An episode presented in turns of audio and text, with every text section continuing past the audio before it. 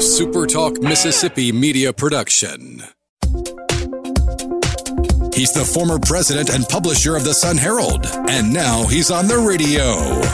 Welcome to Coast View with Ricky Mathews on SuperTalk Mississippi Gulf Coast 103.1. Welcome to Coast View, the show that every single day celebrates the men and women who are making coast of Mississippi and Mississippi, for that matter, such a great place to live, work, and play. Hey, in just a second, we're going to move over to my friend Andy Gipson, who's the Mississippi Agriculture and Commerce Commissioner. Uh, but before I do that, I wanted to share uh, a really, uh, really, I think, powerful quote with you, and uh, kind of, you know, it, it's again, I always talk about themes of Coast View, but volunteerism, you know, working in the community, you know, being one of the thousand points of light is really important. And here's a quote from Bobby Kennedy that I think is really powerful and it's so fitting. And we know it well here in Coastal Mississippi, but here's what he said. Few will have the greatness to bend history itself, but each of us can work to change a small portion of events. And in the total of all those acts, we will be writ- will be written the history of this generation. So you know, you know, I, I think that's important, and, it really comes back to just do your part. Um, I love this one from Ella Fitzgerald. It actually came across this this morning. I haven't heard that name, Ella Fitzgerald, in a long time. Um, for for the younger people listening to the show, I'll I'll I'll tell you why. For us millennials, it's it's it's a name we know. Uh, but here's what she said: Where there is love and inspiration, I don't think you can go wrong. Where there's love and inspiration, I don't think you can go wrong. She's actually the queen queen of jazz. But how my generation really knows her is that you know she had this popular slogan back in the early 1980s for Memorex, and it said, "Is it real or is it Memorex?" And she'd sing and she'd try to she would try to bust the glass, and of course the glass would break, and they would ask the question, "Is it real or is it Memorex?" By the way, in more recent times, the MythBusters went back and they tried to figure out can Ella Fitzgerald with her tone actually break glass, and they worked so many different angles on on her voice and her tone, and they couldn't make it happen. But boy, what a great what a great um, commercial that was, and it made Ella Fitzgerald really uh, a household name. So, baby boomers, uh, that's your little education on the Queen of Jazz this morning and how most of us know her. Now, let's tw- switch over to my friend Andy Gipson. Andy, it's great to see you back on View. It's been a while, my friend. Great to be back, Ricky. Thank you for having me and uh, appreciate all you do. And hello to everybody on the beautiful Mississippi Gulf Coast. Well, good. And by the way, this is also airing on Super Talk TV across the state of Mississippi. And it's in, uh, of course, it's Super Talk Facebook page, Super Talk, uh, Spotify. You, I mean, you can get it any way you want to. Of course, Facebook is, is a great big share. But, you know, I, i am fascinated by you, and you and I have, sh- we have visited before, but being a farmer, and uh, a lawyer and a minister and a farmer state representative you're you're kind of well positioned in this moment to understand the complexities of the economic situation that we're in, that we're in, and frankly, it you you gotta you gotta be smart about it. You, there's a lot of global stuff you got to know, and uh, and frankly, sometimes it gets so complex. It's best to just sit down for a few minutes in quiet moment and pray about it. but Amen. you know, when you add it all together, you're you're well positioned to be in the role that you're in these days, aren't you? Well, yeah, I, I certainly hope so. You know, this is uh, an issue. We've been involved. I've been involved in the international trade here through the Department of Agriculture for a number of years, and uh, it was in those uh, meetings that you travel the world. You see how we do export so much great food and fiber and shelter to the rest of the world, but we also depend on other parts of the world for things that we in America need. And you see that playing out now with the Ukraine Russia war that's happening. And uh, that's another subject, I guess, how that started. And it's a shame it's continuing the way it is, but it's having not only short term, but I think long term impacts on, I know it's having impacts on our agriculture, on our commerce, on uh, diesel exhaust fluid, for example, something is something that you just take for granted. Uh, the, the, the, the, core of commerce in this country, diesel trucks rolling down the road. And uh, we're going to have to be very smart about this as we navigate the, the days ahead, not only with inflation, but with supply chain uh, challenges and workforce challenges to boot. Well, you look at uh, you know th- your point about uh, diesel engines and you know requirements they have and raw materials that come from all over the world. It's interesting that during the pandemic we got we got a really significant education on the supply chain. But one one of the I think one of the leading sort of headlines to that was the chip issue. You know, and what's happening to to uh, American auto manufacturers today and the shortage of chips that still continue to haunt them. Um, I think we all, and then of course you think about farmers and fertilizer and what, and these raw materials and the diesel point you just made, these raw materials coming from Russia.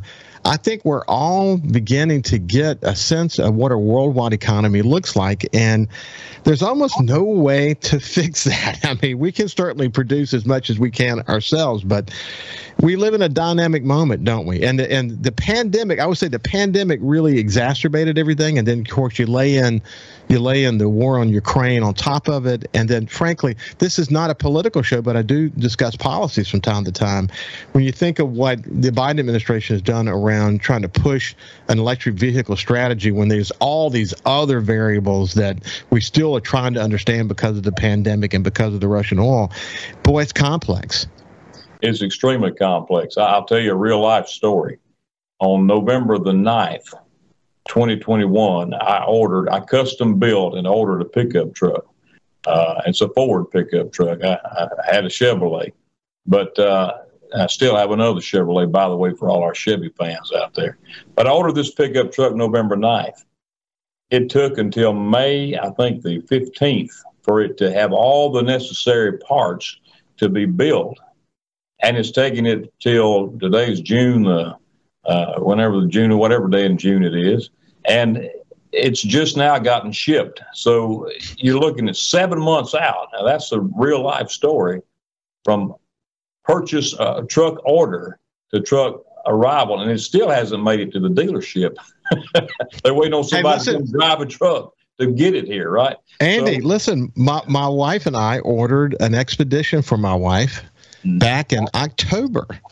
Wow. And we just got an email yesterday saying that it is um, it's been built and now it's in um, an inspection mode. I don't know what that means. Maybe during the inspection mode is where they discover it's missing some chips. I don't know what the what that's going to be. But you know, it. And then by the way, we read this morning where some auto manufacturers are cutting back capacity as we speak. Yeah. So that's, um, that's the word I'm getting. Is they're they they're selling every vehicle they're making, but it's taking so long to get them produced We've never seen that in America before. And it's a direct result. I know you're not, we're not getting into politics, but I, it is a direct result of policies that are in place at the federal government. You know, all these restrictions on manufacturing, the diesel exhaust fluid restriction that the EPA imposed. Uh, we can't even crank a diesel engine without putting this special fluid in it now. All of that's a result of overregulation by the federal government and all our folks in Congress seem to be wanting to do is televise a conspiracy theory right now. So I, it's really problematic, and it's getting very real for our farmers. Uh, and farmers are not going to stop. Farmers are resilient people. We're not going to quit producing, but the cost of that production are going up and up and up. I just saw a 10%, a 10.8% production cost increase in the producer price index that uh, is in, in place from a year ago, just so producing materials from farm goods to energy, all of that is going up. And all of that's going to feed into the cost at the retail side for consumers. So we, the, there's no time to waste to roll back some of these policies that are causing these problems. We need more energy wherever we can get it here locally, domestically. We need more uh, freedom for manufacturers. Uh, so that's that's a long term solution, but we got a lot of short short term crises blooming right now. Well, I mentioned to you before we started the show that I've had the opportunity to visit a couple of times, and in fact, exchange some notes with him this morning. But Austin Golden, who Golding, who is um, uh, president and CEO of Golding Barge Company, and they they manufacture, excuse me, they they barge uh, through inland waterways of U- U.S. petroleum products. And one of the points that he made, no new capacity in refinery has happened. And during the pandemic, some refinery capacity was taken offline. Um, we haven't built new capacity in decades, and here's the issue: people tend to think of refineries as just as just diesel and gasoline, but they don't. They don't. Really, once you understand the process, there are a lot of critical components that come out of the refinery process that go to making plastics and other really critical things. So, we're not in a position where we can. Uh, we can just you know turn the switch and go to electric vehicles. And Austin's pretty convinced that that's what's happening. I'll, I'll mention this to you as well that one of the one of the points that he makes is that when you've got a gun to the industry's head and then you take the gun away and say we have a problem. We need you to increase capacity. But as soon as they solve the problem that they needed to take the gun away. Then they put the gun back again, and they say, okay, you know, the restrictions are coming back to you again. We got to get cool. We got to we got to have a smoother transition. Nobody doubts that renewable energies are part of our part, but petroleum is always going to have a key role. We've got to find that right mix. When you try to turn on a dime in the wake of the pandemic with Ukrainian war and all that, you're introducing too many variables, and it really upset the apple cart in a very, very significant way. When we come back, we can continue our conversation with Andy Gipson.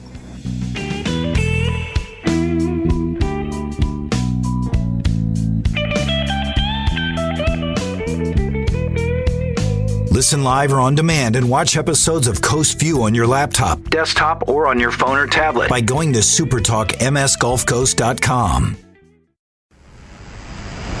His love for the coast is why he's here. It's Coast View with Ricky Mathews on Super Talk Mississippi Gulf Coast 103.1.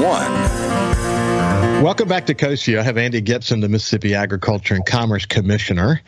And uh, you know, Andy I had the opportunity to have lunch yesterday with Lieutenant Governor uh, Delbert Hosemann. and uh, it was great just to sit down and visit. And um, you know, he asked me about the show and how it's going the truth is, I came out of retirement to do this show, and I'm still retired. I, will finish this show and walk out and enjoy the rest of the day with my grandkids. But it's been fun for me to reconnect and to maybe make a contribution. Frankly, I've often said about View that if I don't believe that I'm making a contribution of some sort to educate people and contribute to the conversation, then I'll just go back to full time retirement and do my thing. But the point I made to him was that I've had over 600 conversations, Kyle and I have, and the accumulation of those conversations with so many people across so many segments of the economy and society um, makes it easier to have the conversations. It's again coming back to the conversation that we were having before we went to break and what Austin Golding has contributed to the conversation. He said that at one point you got a you had a situation where it was drill baby drill. Well, we can drill all we want, but if we don't have the refinery capacity to deal with it, uh, we're going we're going to be in trouble. And uh, you you didn't you go to Alaska recently? Yeah, I, I did. I took my uh, we took our oldest son Joseph on his senior trip. He's always wanted to go to Alaska. He actually applied to a school up there. Uh, he's he's going to school in Mississippi, but he's he wants to visit Alaska. So we uh, we went and uh, had a, a great time. Traveled about two thousand miles, and I saw the Alaska pipeline, you know, constantly pumping just uh, thousands, hundreds of thousands of gallons of oil, American oil, and yet the average price that we paid for gasoline, not diesel, but gasoline was five and a half dollars, five dollars and forty something cents every time we filled up the motor home that we rented up there. Uh, that goes to your point. It, we've got all these these reserves, but we don't. If the industry's not comfortable enough to say let's, let's expand refineries, expand capacity, it's not going to do us a whole lot of good. And that's where it gets back to getting the federal government off of the neck of these industries so they actually have the ability to make business decisions that make sense and help lower the price of fuel for, to run our economy, to run our uh, businesses, and for farmers to run their tractors to grow our food and fiber and shelter. I mean, it's incredibly important, Andy. Again, if the news, I don't think just about every day you can hear some news of a company that's chosen to move to, from California to Texas or one that moves from Illinois to somewhere in the South where they have more you know pro business policies in place that enable them to kind of do business and Um, same thing for you know one country to the next. We've got to figure out, to the extent that we can serve ourselves, you know, whether it be chip making or whether it be raw materials that go into fertilizer, whatever it might be, we've got to we've got to be more aware of of what it takes to support America and to keep our economy you know humming. There's always going to be a global world. There's nothing it helps to, our economy to sell to other other countries. We get that. But um, but boy has this moment revealed some some uh, cracks in our foundation hasn't it? No doubt about it. You know uh, i started hearing about fertilizer problems back in the winter. Uh, south of interstate 20 as you know i'm a cattleman our cattlemen across the the southeast plant winter ryegrass, and uh, we do that for grazing purposes. And yet, the cost of nitrogen and urea went through the roof so much, a lot of cattlemen could not afford to fertilize that ryegrass this winter, and so they just had to deal with what they had and hope they had enough forage for the cattle for the for the winter. Now that's translating into the row crops in the delta, uh, other crops across the state, sweet potatoes. Uh, it's it's everywhere, and so much of that's driven by uh, the Ukraine conflict, the war, uh, urea shortages. Um, fertilizer's going up 179%, 179% in a year from what it was in 2021. That is unsustainable. That, that is going to the cost of everything that's being produced from beef, and pork to soybeans, cotton, corn, everything that is so important to our economy as a state. It's the number one industry in Mississippi. And just fertilizer is going up 179%, not to mention uh, diesel prices going from $2.30 something cents on average for off road diesel to $5.21 on average right now. And you translate that to a farmer who's got a 10,000 gallon farm diesel tank to fill up. It used to cost $23,000 to fill it up. Now it's 52,000 that's real money, and it's it's having a huge impact on farmers, not only on their input costs, but on their uh, their outlook. And uh, how, how is this going to pan out? Are they going to have enough fuel? Are they going to have enough ability to transport those crops out of the field this harvest season to where they need to go? Uh, huge, huge economic driver there, and all of that's coming to the grocery store ultimately. It's it's really incredible. As you as you know, I've leased three separate farms up in the Mississippi Delta for hunting and just overall outdoor enjoyment. And uh, work very closely with my farmers, uh, Chris Killebrew, uh, the Dunn family, and I've watched I've watched it through their eyes. And um, now, in some cases, maybe they got diesel fuel at the right price when they filled up their tank. And th- those who did it early on lucked out a little bit. But you think about the price of seeds the price of fertilizer. We'll come back to fertilizer because I want for people who may not appreciate this discussion around fertilizer, we'll t- explain why that's a big deal. You think about parts for their tractors, or even getting new tractors, and I mean the list. I mean, literally every aspect of uh, of their world has been impacted. Even labor, you know, you know, uh, you know attracting labor. Um, I bet you don't talk to a farmer that doesn't worry deeply about the situation uh, farmers are very worried about it, uh, and farmers have a tendency to, to, to to know about issues and to think about them, and as such to worry about them before they get here. Farmers have been knowing what was coming for, you know, uh, months now, nine, ten, eleven months. The Ukraine war added to those concerns uh, that they already had, whether it's workforce, parts, availability, uh, equipment, you know, we've been dealing with equipment shortages since uh, the pandemic, and they told us it would all be better by right now, June of 2022. Well, now they're telling us it's going to be 24 or 25. Uh, that it's not getting addressed. It's not getting better. It's getting worse. And uh, I think you're exactly right. We've got to get more resourceful. We've got to take the handcuffs off of innovators in this country and folks who have ability to manufacture and produce so we can do more uh, here at home domestically. And uh, yes, we will still have to depend on other products and other suppliers around the world, but there's so much more we can do, whether it's mining. Uh, mining is something in this country that's gone the way of the, uh, the, the dodo bird. It seems to be nearly extinct because of all the environmental regulations that have been put upon the industry to make it so hard.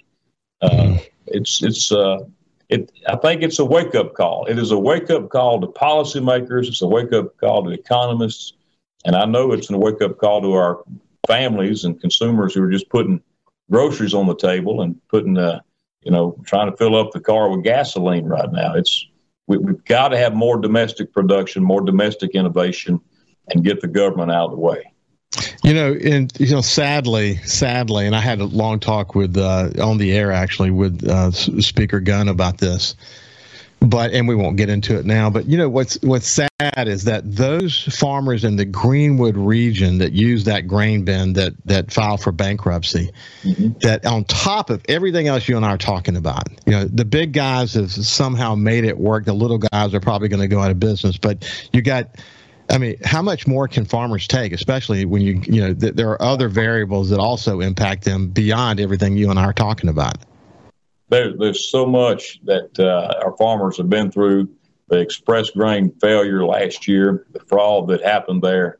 Uh, that there is a little bit of good news right there, and that is that I actually had a meeting last week with a, a Mississippi native investor group that's buying those facilities, and they're going to get them up and running. Their plan is to have them up and running again for harvest season this year.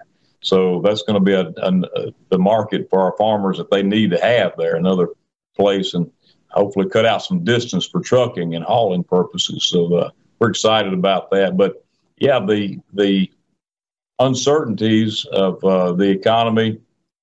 I mean, look, I'm not a doom and gloom. I'm an optimist person. I, I, I love to see the bright side of things, but I think to see the the real side of things is more important because with all these other issues looming, inflation, supply chain, workforce.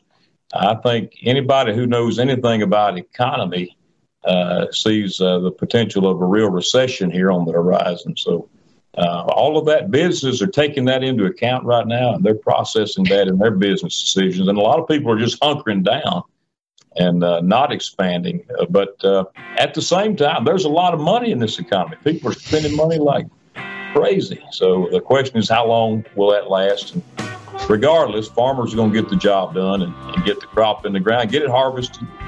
Thank the Lord for our farmers. I have read about this, and I have seen at least one case where this is real where foreign entities are starting to buy up agricultural land across the United States and in Mississippi. When we come back, I want to talk more about that. And we'll circle back on fertilizer as well. This is Andy Gipson. We'll see you after this break.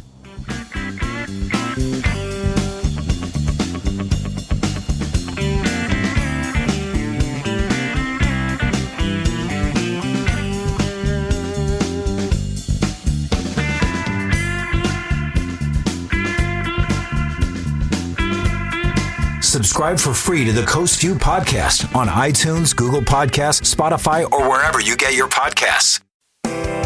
This is Coast View with Ricky Mathews on Super Talk Mississippi Gulf Coast 103.1. Welcome back to uh, to uh, Coast View here on the Super Talk uh, Gulf Coast uh, channel and on your favorite podcast or YouTube or Facebook, however you're watching it. We appreciate you being here.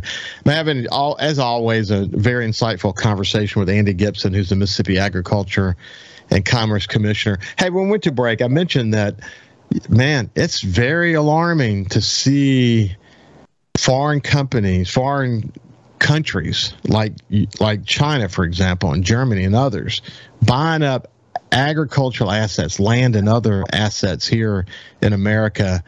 And I mean, what are farmers to do? They, you know, price of, of some land, at least in Mississippi, four or five thousand dollars an acre, going for as high as seven or higher, and in other parts of the country, way more than that. Man, what do we do about that, Andy? That's that's very alarming trend. it's a it's an alarming trend. It's a real trend, and it's really not new. But I think people are becoming more aware of it with this supply chain crisis and shortages. You take the pork shortage, which we've had now for a couple of years. Pork pork uh, supplies have been diminished, and bacon's higher than it's ever been. Uh, hams were hard to come by at Easter and the reason for that is simple. Uh, and uh, about 10 years ago, the U.S. government approved China, a Chinese investment firm, to buy Smithfield Farms, the, the country's largest producer of pork. And when they did that, they took control of all those farms that are producing pork. And guess what? It's a shock, but they're more interested in looking out for China than they are the United States. That's the sort of thing that people are becoming more aware of.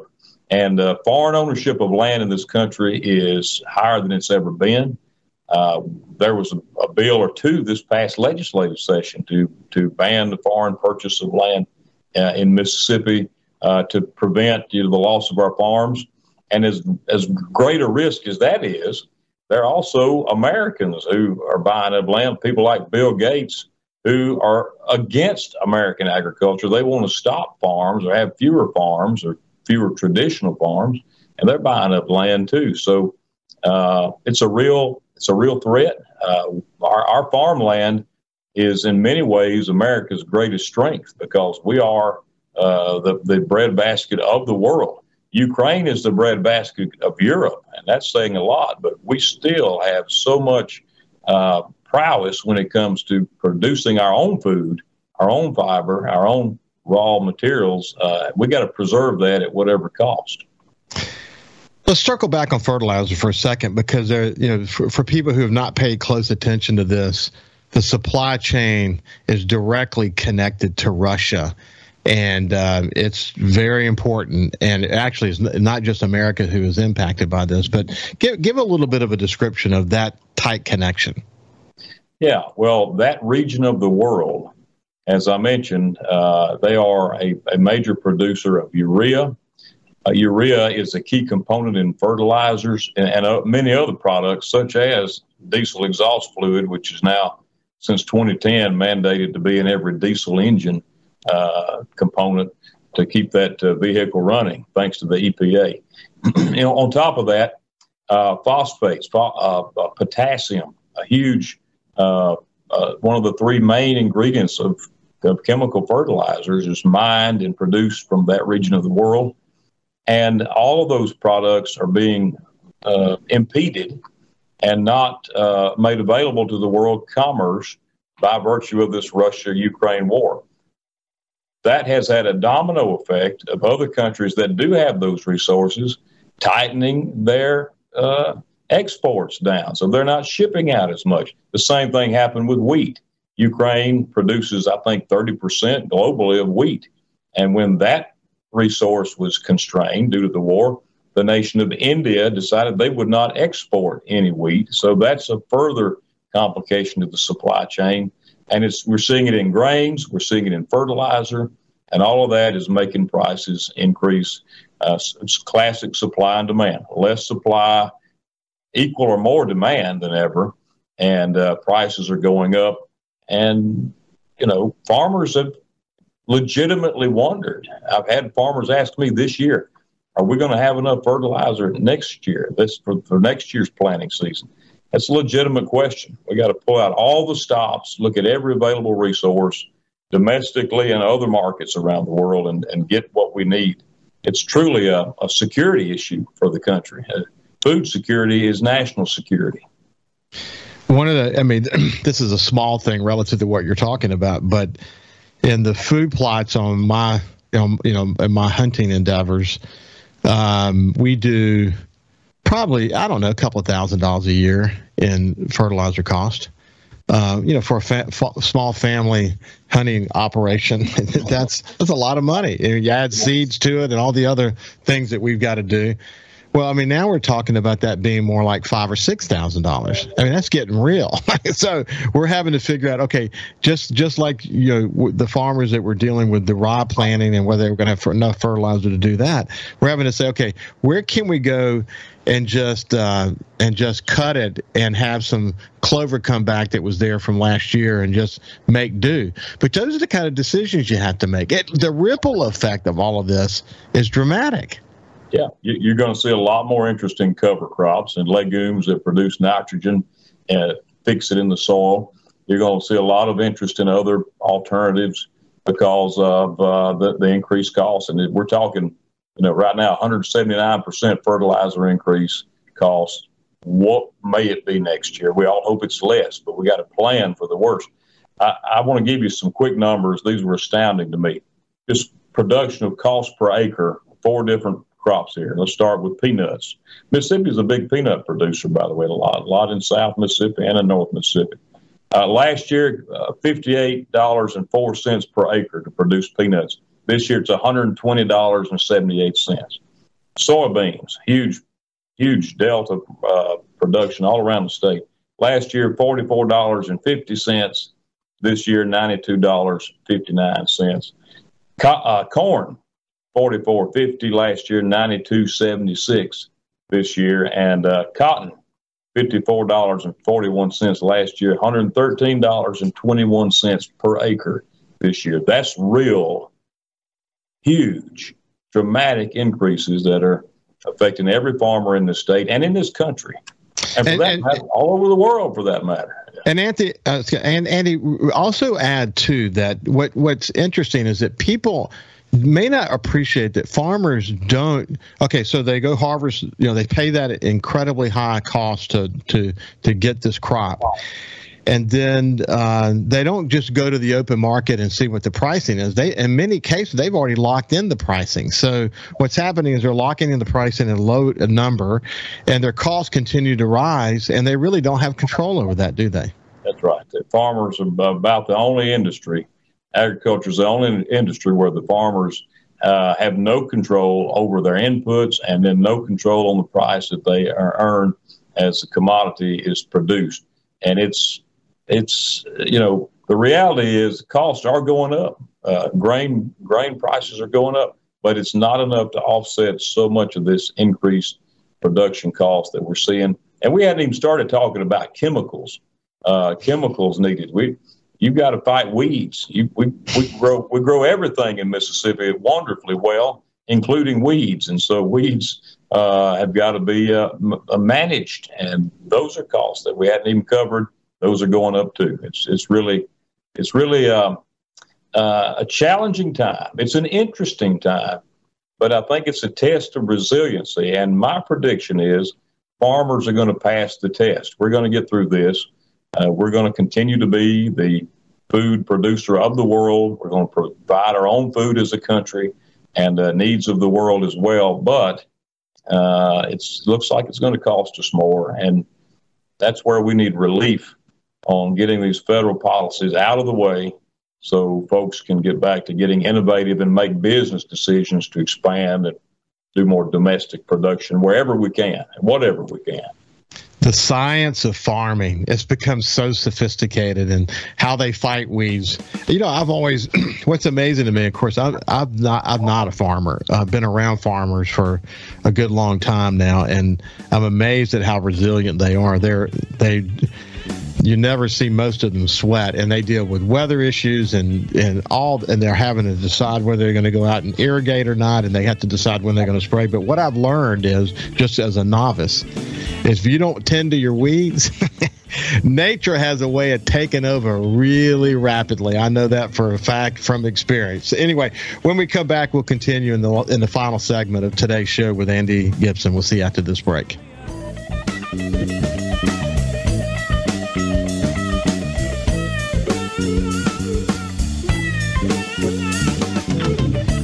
can also listen live to Super Talk Mississippi Gulf Coast 103.1 on your Amazon Alexa devices. Once you've enabled the skill, just say, Alexa, open Super Talk Mississippi Gulf Coast. This is Coast View with Ricky Mathews on Super Talk Mississippi Gulf Coast 103.1. Welcome back to Coast. Having a terrific conversation with Andy Gipson, the Mississippi Agriculture and Commerce Commissioner. And Andy, you can, you know, I hope that the listeners get a great appreciation for the conversation that we're having and they can have a better understanding of why I've really looked forward for a few weeks to you and I connecting because, you know, if the rubber hits the road anywhere as it relates to the global situation, the pandemic, the, the Ukraine, uh, the tragedy in Ukraine, it is in the area of responsibility you have. And man, there's been probably I, I use this often, but there's no no rest for the weary in your world, is there? No, there really hasn't been, but that's okay. I'd, I'd rather be busy than bored any day of the week. And uh, you know, since the pandemic began, really, we've been focused on a lot of these supply chain issues. We saw that in 2020. Uh, we we as an agency uh, put in place some some programs that uh, were beneficial back then, but I think they're probably even more beneficial today. Uh, for example, we really just uh, created a website, Mississippi Farm Marketplace, msfarmmarketplace.com. And the purpose of that, uh, back when we had shortages in the grocery stores, it was to connect consumers with local farms who had product to sell. Uh, we had a huge influx of uh, farmers who signed up for that, where folks could go buy directly from the farm. Uh, today, we are relaunching that in, in preparation for the harvest season. Produce is coming in. Uh, but right now, for example, in South Mississippi, we've got uh, Black Creek Farms in Picayune in Pearl River County. They've got prepackaged beef and pork and eggs for sale on the farm. Stonington Farm in Perkinston and Stone County, grass fed beef and Morgan Farms in Sumrall, Lamar County. And uh, uh, they also have uh, beef for custom slaughter. So, what we've tried to do is remind folks that, you know, first of all, don't panic. We have food in Mississippi. If, you, if you're not finding what you need at the store, you can go you can go to the farm and you can buy it here. We're going to have a lot more farms signing up for that as we get into the, uh, as I mentioned, fruits and vegetables harvest season, produce as well. Uh, peas and butter beans are coming in. People can go buy direct from the farm. We've got a genuine Mississippi program. Everything grown, raised, crafted, and made in the Magnolia State. That's genuinems.com. We're really proud of that. That's it started as our marketing brand to, to market our products uh, around the country and around the world, but it has become a source for folks to buy product, Mississippi raised products. And so, uh, got a lot of good members there. Uh, Windsor Farms, Highsdale Chemical, Eyesight Chemical, Bluff Farm Supply, K&M Roses, as horticulture and flowers and dairy in Tylertown as well. So uh, we, we, we love our local businesses. I think we have uh, uh, almost 300 members now who signed up. Anything you want to buy, it's made in Mississippi, really. Go check it out, genuinems.com. And uh, this year, we're going to launch an online portal to buy online like you do from Amazon through Genuine Mississippi. You can buy and have it shipped to your home, uh, 100% Mississippi products. And then we want to really focus right now on our farmers markets uh, along the coast and all across Mississippi, but especially on the coast. You've got some of the longest uh, running farmers markets in the state. They open up earlier than anybody else. They stay open longer than anybody else. And uh, you can visit those farmers markets and buy fresh, we have certified farmers markets where we know those products are uh, Mississippi raised. And so there's no healthier way to eat uh, than to buy locally. And there's no more uh, secure source of our food than local farmers markets. And we encourage folks to go shopping there. And then most recently, uh, we launched a new initiative to enhance meat processing capacity in the state. Um, at the onset of the pandemic, we only had four USDA processors, that is, qualified to process beef and pork, other meat. Uh, we have uh, tripled that, and we have several that have just opened up.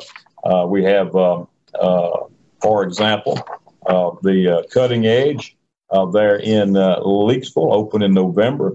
We have a cut above processing in Hancock County that's opening up right now. Homestead Farm and Packing in Lucedale has been in operation. They've expanded through this program, and another poultry plant in uh, Pearl River County.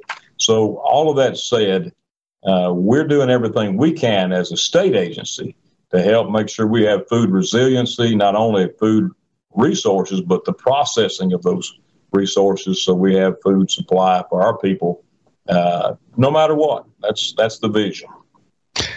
Andy, how's your how's your team holding up in the in the midst of all these challenges? Uh, our team is a fantastic. I would say it's the best team uh, in any state agency. I put them up against any other agency in the state of Mississippi, uh, or anywhere in the country for that matter. Our team has been focused like a laser. We have uh, weekly and monthly meetings talking about these priorities. What are we doing on local food issues? What are we doing on supply chain issues? Uh, our team is writing letters to Congress and to the administration urging repeal and withdrawal of some of these regulations that we've talked about. Uh, we have a well-oiled machine. Uh, you know, there have been times that the fatigue has set in, and I think uh, as we came out of the pandemic, we were just feeling some relief, and then this supply chain uh, problem came on us. But we're not complaining. We're doing uh, the work that the people of Mississippi hired us to do, and we're excited about it. And we believe, I believe, uh, I'm here at this time for this reason. And uh, our team feels the same way about it. And we're very honored to serve the people of the state, uh, not only in the good times, but in the tough times as well. You said you're here in this time, and I mentioned it at the very beginning that really, I mean, think about it as a as a farmer, a lawyer, a minister. You've had state government experience as an elected official. You you do seem like the right guy for the moment in this moment, don't you? I mean, and look, we got less than a minute left, but I just wanted to to make that point and accentuate that point. Well, thank you. I appreciate that. I, I enjoy the work I'm doing. I appreciate the people of Mississippi electing me to serve in this role. I intend to run for reelection uh, in, in the next year, and uh, you know this this this pandemic and the supply chain repercussions are still going to be dealing with those, but uh, we're going to get through it, and uh, we'll make uh, lemonade out of these lemons, and Mississippi will be better off as a result of some of these local food initiatives that we're putting in place. I really believe. Well, good, good, good luck to you in that because the fra- the fact is we need continuity and leadership, especially during difficult times. It's been a pleasure. This has been Andy Gipson, Mississippi Agriculture and Commerce Commissioner. Have a great day, Andy, and we'll uh, we'll see you soon. You too. Thank you very much. Y'all have a you good bet. Follow Super Talk Mississippi Gulf Coast 103.1 on Facebook. Facebook.com slash Super Talk MS Coast 103.1. A Super Talk Mississippi media production.